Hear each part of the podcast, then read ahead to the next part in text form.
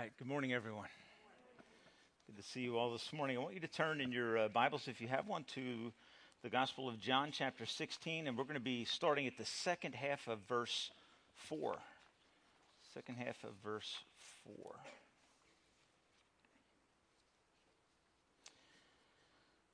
A wise coach knows the competition. He studies tapes of the other team and prepares his team for the struggle via discipline, training, and information.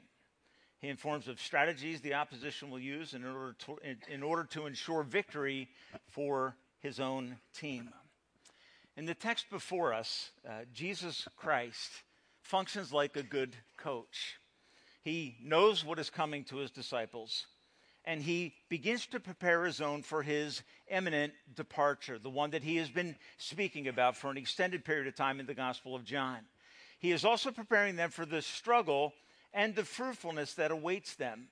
So, this is, as you open this text, this is a sober discussion about a rather serious aspect of the ministry of Christ. The moment is, as one writer called it, epic.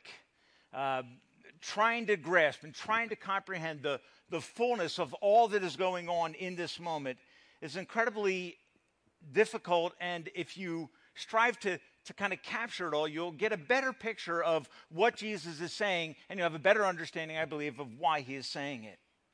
We've come to the last evening of Christ's physical life prior to his crucifixion. The disciples are troubled by the teaching of Jesus that he is moving to the cross in order to bear the price of their sin for their benefit and their forgiveness. Judas is gone, and fear and anxiety builds as they await the next step in God's plan. Most concerned they are about his departure and what it means for them. The seriousness of Christ's promises to move on are starting to sink in. So, if you were to say to me, what is the purpose of the discussion that Jesus is having with his disciples? And I think you need to understand that to understand how this text applies to and informs us and our struggles and difficulties. I think the purpose and aim of this text is stated in verse 1 of chapter 16. Jesus says, All of this I have told you so that you will not fall away. And the word fall away is interesting because it, it, in the Greek, the word is scandalizomai. We get the word to be scandalized. The idea is to be tripped up by an event that takes you down and takes you out of play.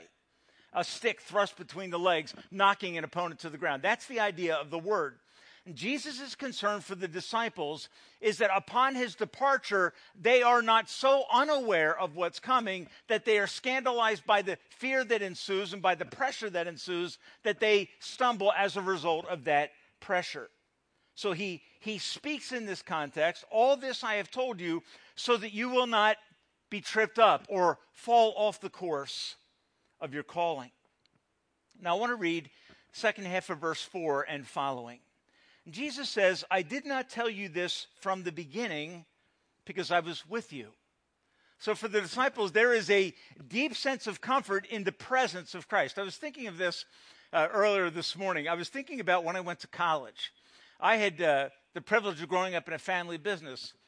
I knew very little time apart from time with my family, and particularly with my dad.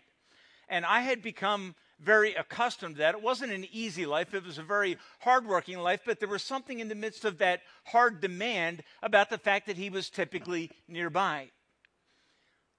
I remember my dad taking me to college. I remember getting out of the car and saying, okay, this is my new life. I also remember when he drove away that for, for me at that age, for the first time in my life, he wasn't around. And that led to a season of adjustment and trying to come to grips with what it means to be on your own, as it were, and to start a new life where you're ultimately responsible for your decisions. And I, I can't say that there wasn't some sense of anxiety. I wasn't the kid waiting for freedom from my parents. I was the kid that kind of enjoyed the presence of my father. It was a blessing to me. And the thought of that not being there, being 11 hours away by car, I don't even know if they had airplanes when I went to college. Uh, it was disorienting. It was like, okay, that's something I got to adjust to. I was raised to deal with responsibility, so in a sense, my dad had coached me into some of what that would mean and how to handle relationships and, and deal with life uh, reasonably and responsibly. And Jesus says, I didn't tell you these hard things. I was with you. You didn't need to know about it at that point. We were in this growing phase of the relationship. But, verse 5, now I am going to him who sent me. Now, here Jesus very pointedly talks about departure. The disciples had been with him for three years. As long as Jesus was present, Jesus was the object of the critiques that came. He was the object of the opposition and the assaults that came against the group. He was the leader. And so he had sensed and, and, and, and, took on the responsibility of bearing all of that. So the disciples were, in a sense, shielded by his presence. Now they're hearing the shields going away. And in fact, as you study the text in the Gospel of John, the pressure has been mounting against the work of Christ, opposition, and ultimately a desire for his crucifixion. That thought was not comforting to the disciples. They didn't have a category to slot that in. And so there's this sense of anxiety that builds in them. I am going to him who sent me. And then it, it, it, the text gets fascinating. Jesus says, None of you ask, Where are you going? Instead, you are filled with grief because I have said these things. All right, so let me just see if I can unpack this for you. Verses 4 through 6 are a fascinating portion of Scripture. Jesus tells them that he's going. None of the disciples who have been called by Christ and are in the process of being sent. If you go back through chapters 13, 14, and 15, you'll find that there was clear discussion about the empowerment of the coming of the Spirit, the filling of them with the purpose of doing effective mission. All of that has been stated very, very clearly. What the disciples should be asking as Jesus says, I'm leaving, is okay, what's the plan? How will we how should we effectively carry out the mission that you've placed upon our shoulders? Instead, what do they focus on? They don't focus on the next step that Christ has for them. They focus on the fact that, what? You're leaving us? And that requires a response from Christ. One writer said it this way He said the disciples are more concerned about Christ's departure than they are about the calling that he has given them regrettably, I think we could say that the disciples in this context are much like us, right? We tend to be very focused on our own comfort and our own security, preoccupied by our own fate and sense of feeling of abandonment. That's where the disciples are. And Jesus is like, you're asking me about, you're not asking about where I'm going. You should be asking about what is the mission that you have given to us? What is the goal that you would like to see us fulfill? The result of this misfocus, this turn from mission, is that the disciples are, as the text says, filled with grief. And the idea of being filled with grief is that they are filled to the max, to the point that they are debilitated by it. Okay, so because they have lost a focus on the power and promises that Christ has given them, they submit a complaint to Him. And I believe when Jesus says, None of you ask where I'm going, none of you are concerned about my future plans. You're concerned about your immediate uncomfortable situation. And so Jesus calls them out. This complaint about his departure, this feeling of abandonment and fear overcoming, comes in the face of very large promises. Let me just read a couple of these for you. Chapter 14 of verse 16. Jesus says, I will ask the Father to give the counselor to live in you, as Pastor James spoke a few weeks ago, so that you are never alone. 14, 18. I am not leaving you as orphans. I am, in another way, spiritually coming to you by the Spirit, and abiding presence. 14, 26. The Father will send the Holy Spirit. He will teach and remind you so that you may have peace chapter 15 and verse 5. Jesus said, When the Spirit comes and you abide in him, you will bear much fruit. He talked about an excessive productivity in the life of the disciples. In chapter 15, 11, he says, I told you this so that my joy may be in you and that your joy may be full. And in this text, what is Jesus going to do? He's going to cycle back to the similar themes with different focuses and emphasis about the necessity of the work of the Spirit, not only in the world around us, but also in the individual life of his followers. So the response of Christ in this patient teaching. He doesn't say, you know what, guys, I had enough with you. I'm going to go get another group of 12 disciples and we're going to start over. It's not what he does. He's patient with them, he is understanding of them. He's not shocked by where they are at this moment. Instead, he continues to prepare his own for what they are about to face. Verse 7. Here's what the text says But very truly I tell you, it is for your good that I am going away. Now, this is interesting. This is contrary to fact, contrary to what the disciples would think. Jesus says, You're complaining because I'm leaving. My departure is troubling you. But you need to understand that it is for your benefit, it is for your good, it is for your growth that I am going away. Notice what verse 7 goes on to say. Unless I go away, the advocate that was promised in the previous chapters will not come to you. But if I go, I will send him to you. And this, this is, to me, a fascinating portion of Scripture. Contrary to the, uh, to the opinion of the disciples, Jesus says, It is to your advantage. It is profitable for you if I go away. And, folks, here I think is why. Now, just see if this makes sense. When God was present on earth in the person of Christ, he had chosen to live in a limited facility, his physical body. He could not be, by his own choice as divinity, everywhere. He chose to be in one place with his disciples. By the Spirit, Christ could come, go, and then send his Spirit to indwell all believers at all times. And that truth, that promise, is the means by which Jesus aims to quell the anxiety of his disciples so that they can get back focused on the mission of making him known to the world around them. And so the remainder of this text focuses on the coming of God's helping presence. And I want you to see uh, how verse 7 states this. He says, Unless I go away, the advocate will not come to you, but if I go, I will send him to you. The word advocate is a beautiful word. Okay? It, one, one interpreter called it God's helping presence. I like that. In, in, the Greek, the word literally means someone who is called alongside with the mission to assist and help an individual succeed. Pretty much, if you've been watching the uh, Golden State Warriors and the Cleveland, uh, Cleveland Cavaliers series, Cavaliers, uh, if you've been watching that, you have watched two coaches that are very skilled at what they do. And typically, along the side of the court, you'll see them pacing, often crossing the line that they're not supposed to cross. And you're always saying, why don't they call that stuff, right? That coach is pacing. What's he doing? He's walking beside the players as they move up and down the court, doing what? Advising them how they can best succeed in the struggle. He comes alongside with the purpose of informing and assuring success. That's the aim of a good coach. And what Jesus is saying to his, to his disciples is this I'm going. That is better because when I go, I will then send from my Father the Spirit. And the Trinity begins to move into action here.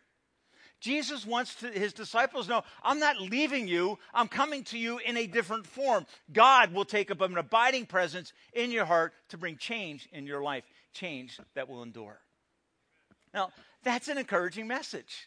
And Jesus is saying, don't, don't be disturbed about my departure. My departure is better for you. You're resenting it, you're resisting it. It is for your good that I am going, because when I go, I will send God's personal presence to you.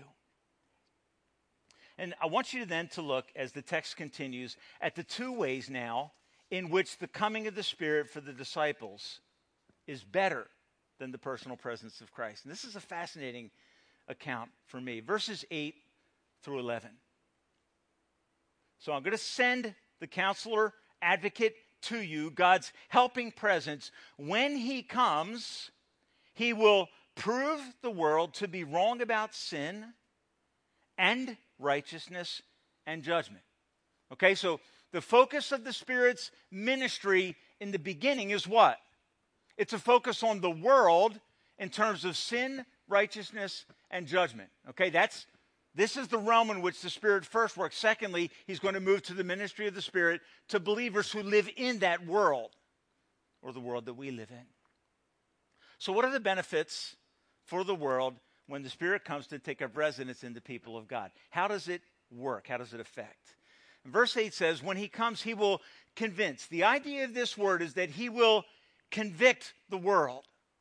Okay, and the word convict here is important to grasp. And it's a difficult word in a, in a culture like ours where we're all about don't judge, don't tell people that their behavior is unacceptable, right? Just redirect. All right? Don't, don't be negative. Everybody should have the right to make the choices they want to make. The Bible does not stand on that side of philo- philosophical thinking. Okay, this text says that the Spirit comes to convince or convict, and the idea is this He aims to prove to people where they are in the wrong. He aims also to make them aware of their perilous condition and to drive home their personal need. This is a strong work if you're not familiar with this thought. The Spirit of God aims to clarify for you what is wrong so that he can bring healing into your life. He comes to not coddle you and tell you things that you want to hear, he comes to tell you the truth. And he aims that his people, as the Spirit works through them, would be people of truth who tell the truth to a world that so desperately needs to hear it. He comes to convince. And it's going to move into three categories. He's going to convince about sin. And if you look at verse 9 now, he says, About sin, because people do not believe in me. And, folks, here's the basic thrust of Scripture believing in Jesus and his cross work is the means by which true forgiveness for sin comes.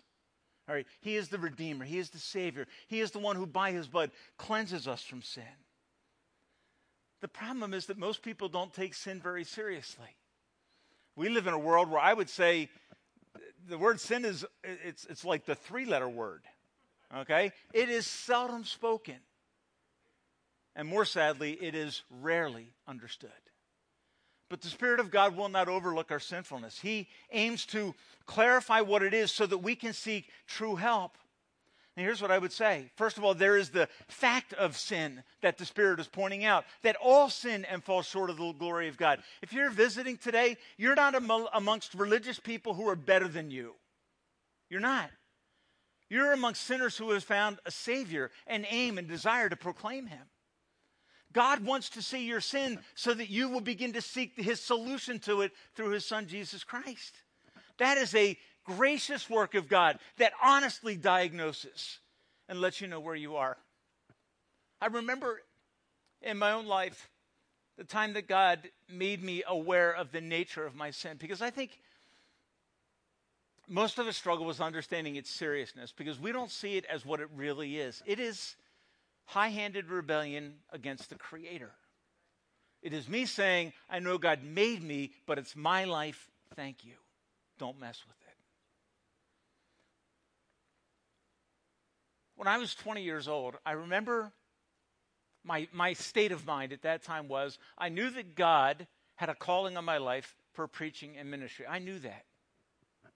I, to the best of my ability, resisted that call, knowing that it's what God wanted. And I comforted myself by saying, you know what? I haven't drifted off into all the terrible things that other people drift into. And it was self justification and self righteousness. To think that since I wasn't doing certain things, I was right with God, when in fact, the God who had called me was being spurned and rejected, and what I was doing with God was rebellion. Folks, here's what I think you need to realize the essence of our sinfulness that the Spirit seeks to point out is that you are a rebel in need of a gracious Savior. The day that thought hit me, my heart was broken and changed. God affected something deep in me because I realized it wasn't, I'm simply ignoring God. No. What I was doing was shaking my fist in God's face, saying, I'm going to live the life that I want in my family business. Thank you. I wanted that more than I wanted what God wanted. Folks, that's the essence of sin.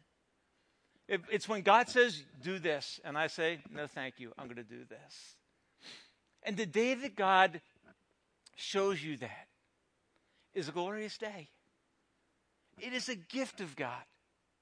that he shows us our sinfulness. Romans 3:10 says this. It says, "There is none righteous, not even one. All turn aside, all go their own way. If you're here this morning, you say, you know what? I don't know if I could live to follow God. You're amongst people that had the same experience and difficulty.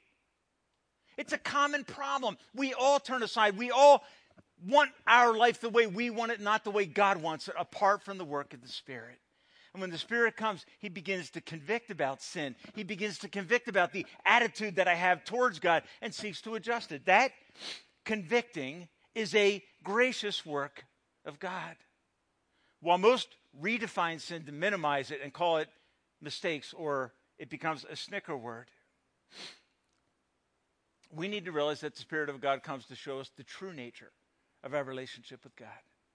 He aims to bring correction. One writer said it this way He said, The world's deepest misery and lostness is not its moral imperfection but it's estrangement from God and its refusal to be called out of that condition by the one God sent for that purpose. Now listen to that.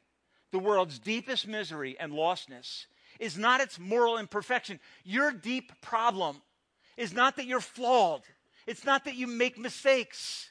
Your deepest problem is that your sin, your rebellion against God, my rebellion against God,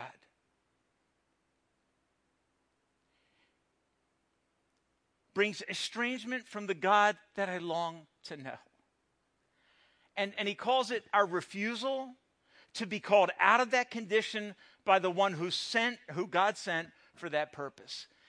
If you today begin to hear the Spirit of God knock on the door of your heart, I would encourage you this morning, swing the door wide open and say, God, I am open to what it is that you want to show me. I understand from this portion of Scripture that maybe you've never heard before that God is, is seeking to do something in my life. I'm not a follower of Jesus, I'm not a deeply religious person. You're probably blessed. You probably will be able to hear the Spirit of God more freely and less unhindered. He aims to show you your sin and the seriousness of it. Also, the text says that he aims to convict about righteousness. And this is a it's an interesting statement. He wants to convict you about your righteousness. So, in what way could that be true? Can I say it this way? Most people in the world see themselves as essentially righteous. Fair statement? Very few people come up to me and say, you know what? I am one bad, sorry, sick individual. That's not how most people see themselves. You know what most people are glad for? They're glad for their neighbors.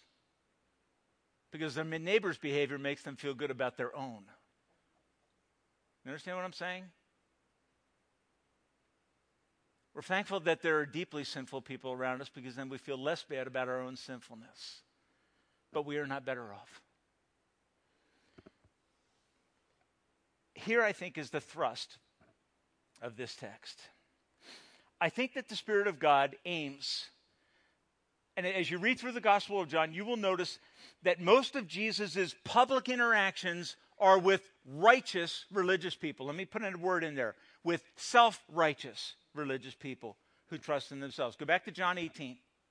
It's the story of the Pharisee and the tax collector that come to church the Pharisee gets up and what does he do? He talks about his righteousness.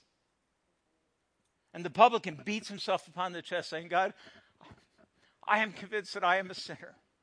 I am convinced that I don't measure up to your standards. Be merciful to me. But there's this guy. Father, I thank you that I'm not like other men, especially like this, literally what it says, especially like this tax collector. Here's what Jesus wants to do by the Spirit if your heart feels better about your own righteousness because you continue to compare yourself to a lesser standard of those around you, Jesus wants to shatter your righteousness. He wants to strip you of it. He wants you to see that it is deficient and ineffective, that it is not what God is not looking for you to be better than the people around you. He's looking for you to be holy through the blood of his son. And when that truth comes, here's what you're going to say God, help me. I'd like to be different. I sense distance from God. I sense that I have been separated from God. I don't know what to do. Here's what you need to do look at your self justification. Look at the things that have kept you from God that make you feel good about yourself and realize that it is deficient. The Apostle Paul said it this way in Philippians 3. He said, I used to think that I was oh so righteous. And then he comes to say, But I realized that my righteousness was deficient. So I considered it rubbish. I considered it the stuff that should be in the trash can. So the spiritual clothing that Paul wore as a Pharisee and as a keeper of God's law and as one who prayed on a regular basis, all of that facade had to be stripped off so that the true sinner could be exposed, so the true righteousness through Christ could be received. Here's what Paul says God, take away my righteousness and put it in the dumpster and clothe me with the righteousness of Christ so that I am fitted for fellowship with you, which is what you were truly created for. And you will never be at rest until you have the righteousness of Christ, which comes by grace through faith. And God begins to work a beautiful and glorious change in your life. Along the lines of this thought that people tend to think of themselves as good. Can I say this? The truth is that many of us hide so much that we are ashamed of. Isn't that true? Have you ever shocked yourself in the level of your sinfulness? You ever caught yourself in an interaction with your mate?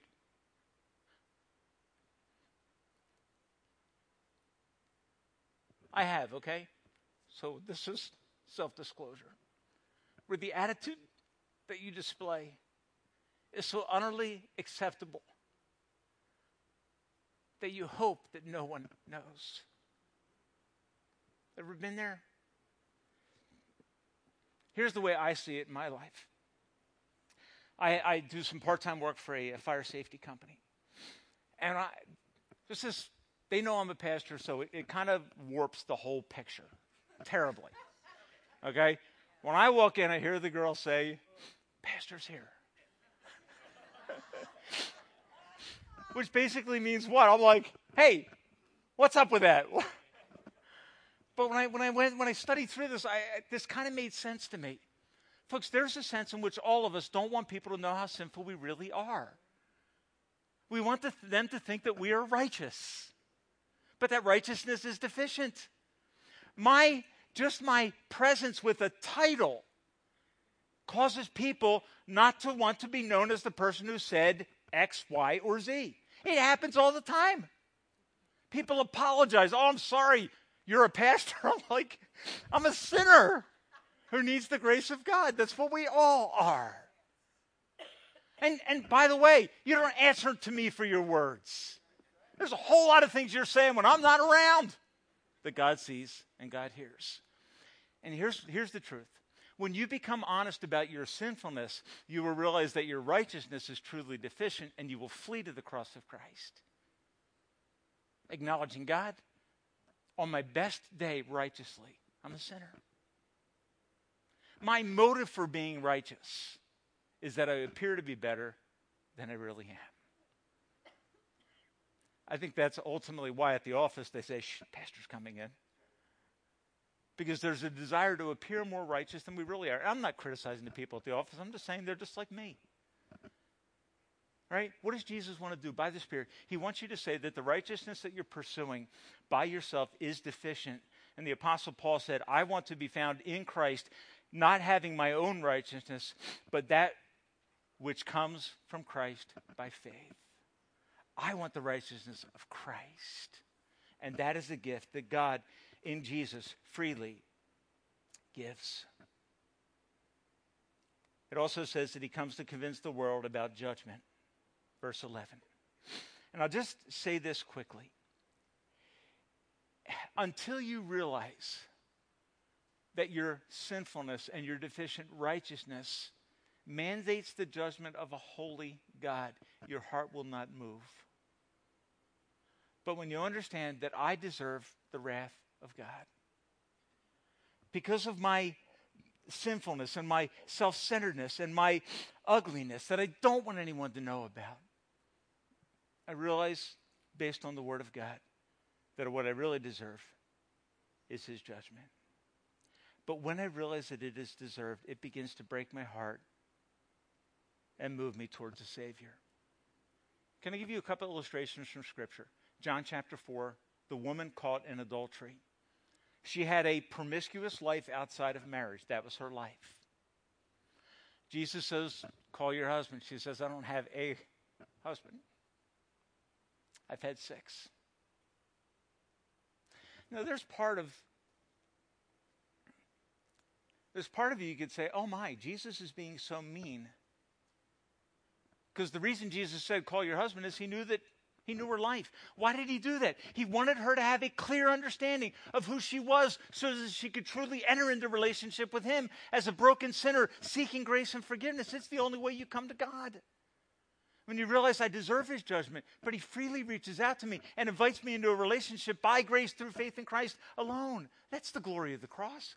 And so the Spirit comes to assist believers in fulfilling their mission by showing the world the nature of its sin, its righteousness, and the judgment it deserves. He works to open hearts. And in this sense, the Holy Spirit continues through us what Christ began. We proclaim a powerful and robust gospel when by the Spirit we speak truth about sin that convicts. And I would argue this this morning after studying this text that a message about God that does not address the sense of sin and shame and abandonment that people live with, resulting in estrangement from God, but instead aims to please and console. I would, I would argue that a gospel that aims to please and console is, in fact, a false, weak gospel that will never convict and never lead to true saving faith. You see, the Spirit of God comes to uncover my heart to unmask who I really am so can seek the solution that I really desperately need. You know, a doctor is in an interesting position, a surgeon particularly. He may do an MRI, conduct a scan, see something that, if unaddressed, will lead to death. It's serious in nature. If he is unwilling to judge and speak truth to the individual, he will be an ineffective doctor that doctor also knows this. In order for that cancerous, malignant tumor that will be fatal untreated, if I don't have the courage to cut this person to remove that, then I will never be a good doctor. And this is the same truth that when we share the truth of God's word, hopefully you share it in the deepest uh, sense of affection, love, desire for people to know the truth from God about their lives. But the truth must be shared so that people can see their true need and find a true healing for it. One writer said it this way He said, The gospel of Christ will wound you before it heals you, it will sting you before it sings to you the glory of Christ. What does God do? God graciously reaches in and puts his finger on the problem. We feel the pain. And then, by the power of the Spirit, we turn to God and say, God, I am a sinner. Forgive me and save me. Change the trajectory of my life. Rescue me from darkness and bring me into the kingdom of your dear Son. Now, what does this mean for the mission that God gives his disciples? And I, I love this thought. D.A. Carson, speaking about this text, he made this observation about the promise of this text. If this text says that the Spirit of God convicts of sin, righteousness, and judgment, and He takes up residence in me, what does that mean? It means that I am the instrument that God aims to use to make His truth known to the world so that they can experience a true sense of their sin, a, an understanding that the righteousness is flawed, and that judgment is deserved, but grace is available through Christ. Okay, if the Spirit of God is the one who convicts, convinces, shows through us. What does that mean? It means that no effective ministry of seeing people come to Christ occurs apart from the Spirit. Do you understand that in sharing the good news of Christ with people and cultivating relationships and seeking to see people come into a personal relationship with Christ, do you understand that you are cooperating with God Himself who takes up residence in His disciples? To make you effective in that ministry. That should bring you such confidence, transformation, joy, a sense of mission in your life, not duty. But I have the privilege of cooperating with God to make known to people glorious truth that will change their life forever. Carson says this, and he's just retiring from ministry. He said, I would quit all forms of Christian ministry immediately if I were not convinced that Jesus is building his church. That Father, Father is giving over a people to his Son, and that Holy Spirit is working to convict of sin, righteousness, and judgment. Far from being abandoned to their task as the disciples thought, the disciples are about to receive exactly what they need. So instead of being overcome with grief, what should it be? They should be being filled with joy. God, who is with us in Christ, is coming to be in us by the Spirit. And when He comes, He will enliven, activate, and empower our ministry to the world around us, which for now is bringing them fear. They're intimidated by it.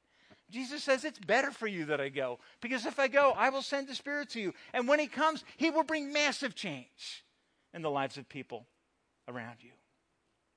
13 through 15, real quick, or 12 through 15. Jesus says this He says, I have much more to say to you, more than you can now bear. Meaning, there's a whole lot more revelation that is going to come from the Spirit of God that will be inscripturated in the New Testament books that will explain the glory of the cross. And Jesus, here's what Jesus is saying. Okay, that's enough for today. It's kind of that, that's enough for today. But when the Spirit of truth comes, he will guide you into all truth. He will not speak on his own, he will speak only what he hears, and he will tell you what is yet to come. He will glorify me because it is from me that he will receive what he will make known to you. All that belongs to the Father is mine. That is why I said the Spirit will receive from me what he will make known to you. So let me see if I can summarize this in a few points. So, the ministry of the Spirit to the world, convicting of sin, righteousness, and judgment. The ministry of the Spirit in and through believers. I, I think it is fundamentally this the Spirit comes to make much of Jesus. He comes to make much of Jesus.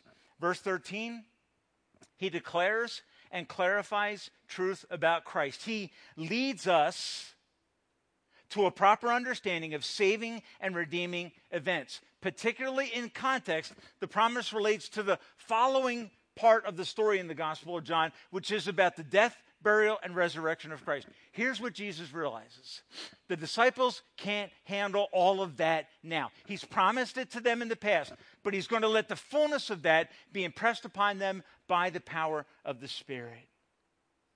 So Jesus is trusting that the Spirit of God will declare and clarify truth about his cross work. And then verses 14 and 15. He will glorify me because he will because it is from me that he will receive what he will make known to you. All that belongs to the Father is mine. That is why I said the Spirit will receive from me and will make it known to you. What is this work of the Spirit? This work of the Spirit is that He will clarify truth about Christ so that it can be expressed to people around you in the power of the Spirit, so that a convicting and converting effect takes place, and lives in the end are changed by the power of God. In John 15, 27, Jesus said this When the counselor comes, whom I send to you, the Spirit of truth, who goes from the Father. He will testify about me. So that's the work of the Spirit. And then Jesus says this, and you must testify. So the Spirit of God will bring truth to mind, clarify that truth so, so that it can be communicated in the power of the Spirit with a convicting and converting effect. And that's the spirit in which we should go out into the world in which we live. You must testify about me, Jesus said to the disciples. Can I say this this morning? I believe that the greatest excuse for why we as the church do not share the goodness of Christ and the good news of Christ is number one, fear, what people will think, and secondly, a fear of ignorance. Fear of what people will think, fear of coming up in a situation where I don't know what to say. Mark 13 11 addresses that concern. it says, Whenever you are arrested and brought to trial, do not worry beforehand about what to say. Just say whatever is given to you at the time, for it is not you speaking, but the Holy Spirit. Folks, do you understand what that means? That as we begin to move in the context of obedience as a proclaimer of God's truth, what happens? The Spirit of God comes alongside to empower and to clarify, to bring to mind the message that He once shared.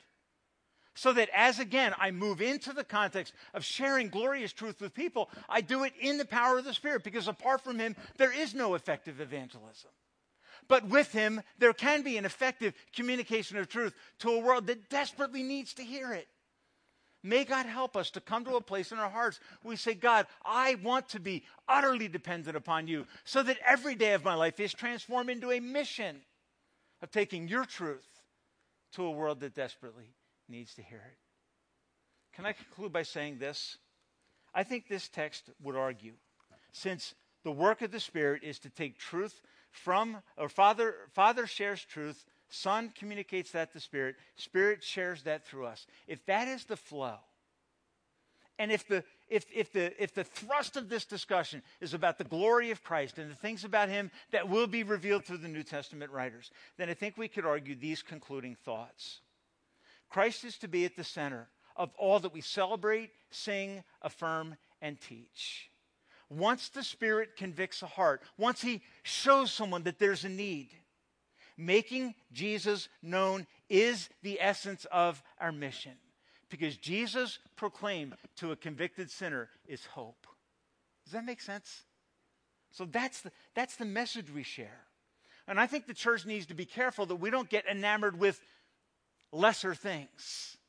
You see, the main thing for the church is the proclamation of Christ. That's the thrust of this text. His saving work, his redeeming work. That is the thrust of what we're to share. But what I notice in the church is that we tend to get caught up in, in fad based Christianity.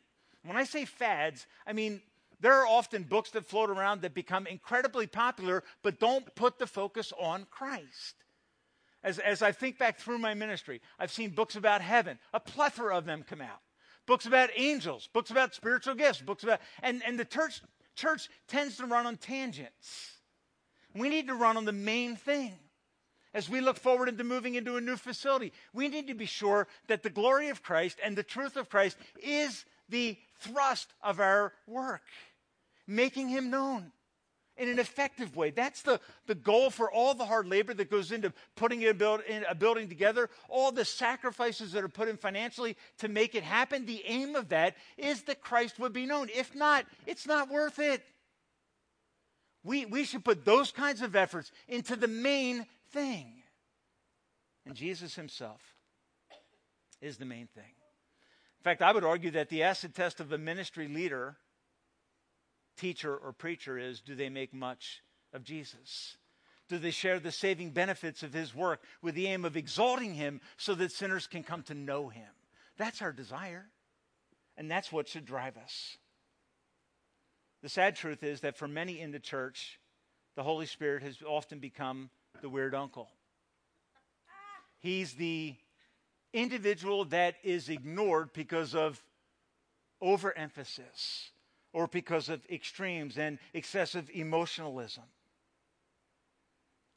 May we not be a church that sadly ignores the Spirit because of fear, because of uh, concern about excessive emotionalism, because of tangents, because of untethered teaching. May we be people that are grounded in biblical truth about the work of the Spirit, and may we understand that we as a church are desperately dependent upon the work of the Spirit to see the gospel go forth with power that brings saving to people's lives. And we agree on that. That we would not treat him because of fear in weak ways, but that we would welcome, embrace, and encourage the work of the Spirit of God amongst our church family in these ways where he makes truth about Christ known. Anything uh, of, of discussion about the work of the Spirit that doesn't, in the end, aim towards proclaiming Christ, I, I'm going to tell you, I think is in some level out of balance with what the Word of God as a whole is teaching. And lastly, this morning in communion, we will make a proclamation. And the proclamation that we will make this morning is that there, if you're here this morning and you say, I have sensed by the work of the Spirit over, over, over recent months a sense of my own sinfulness, the weakness of my righteousness, and the fact that I am deserving of the judgment of God, here's what I would encourage you to do. I would encourage you where you sit this morning. If you sense the Spirit of God calling and convicting and drawing, convincing, I would encourage you to say to Him, Okay, God, today I'm responsive. Today I want you to change my heart. Today I want the righteousness of Christ applied as the righteousness of Tim Hoff is stripped away. I want to know what it is to be forgiven. I want to know what it is to be dressed in the glory of a glorious, wonderful, forgiving Savior. Jesus said this about the Lord's table. He said, Every time you do this, you proclaim the Lord's death till he comes. You know, it's interesting, isn't it? That what this proclaims is what the Spirit of God comes to proclaim, and it's what we're sent to proclaim. Do you see the emphasis? It's all about Jesus. This should govern our worship, it should govern our speaking, it should govern our teaching. Ultimately, what does it say about Jesus? Because he is, in fact, the message of God to the world around us. He convicts you this morning not to wound you, but to heal you. He stands in our place on the cross and takes the judgment that was headed in our direction and that we deserved. And that is why we, the church, say, Hallelujah. What a Savior. An old hymn that we sung in my church was More about Jesus would I know, more of his grace to others show, more of his saving fullness see, more of his love who died for me. If you know Christ, may the Spirit of God enlarge him for you today. May he clarify Christ for you, bring into focus. And if you've never trusted Christ, may today be the day when you say, God, I see my sin, I see my righteousness, it's a sham. I know I deserve your judgment, but because of your grace, it fell on Christ. In light of his work, bearing that for me, forgive me and save me and cleanse me by his shed blood. Father, as we stand before you this morning, we become very aware of our sinfulness. As we listen to the work of the Spirit prompting, convicting, we sense that we desperately need or needed a Savior. Lord, this morning I know that there are people in this room who have trusted Christ, who have seen their sinfulness and their weak righteousness and the judgment they deserve and have fled to the cross for saving. And Lord, I'm certain this morning there are some with us, friends, family, whatever it may be, that perhaps this is new for them today. Father, I know that your Spirit works in mighty and powerful ways. So I ask that in, in, in the hearts of those that need it today, that you would open the door, that you would convince, that you would convict and draw and save some today for your glory. And as we partake of the elements, Lord, that proclaim your death till you come, I pray that we will do it with a clean heart. We would follow Paul's admonition. So we first examine ourselves and then eat of that bread and drink of that cup, and in so doing, proclaim forgiveness is found in Christ through his shed blood and broken body. And we pray, God, that you would work these blessings in us as we seek to remember for the glory of Christ. It is in his name this morning that we pray, and all God's people said, Amen. Amen.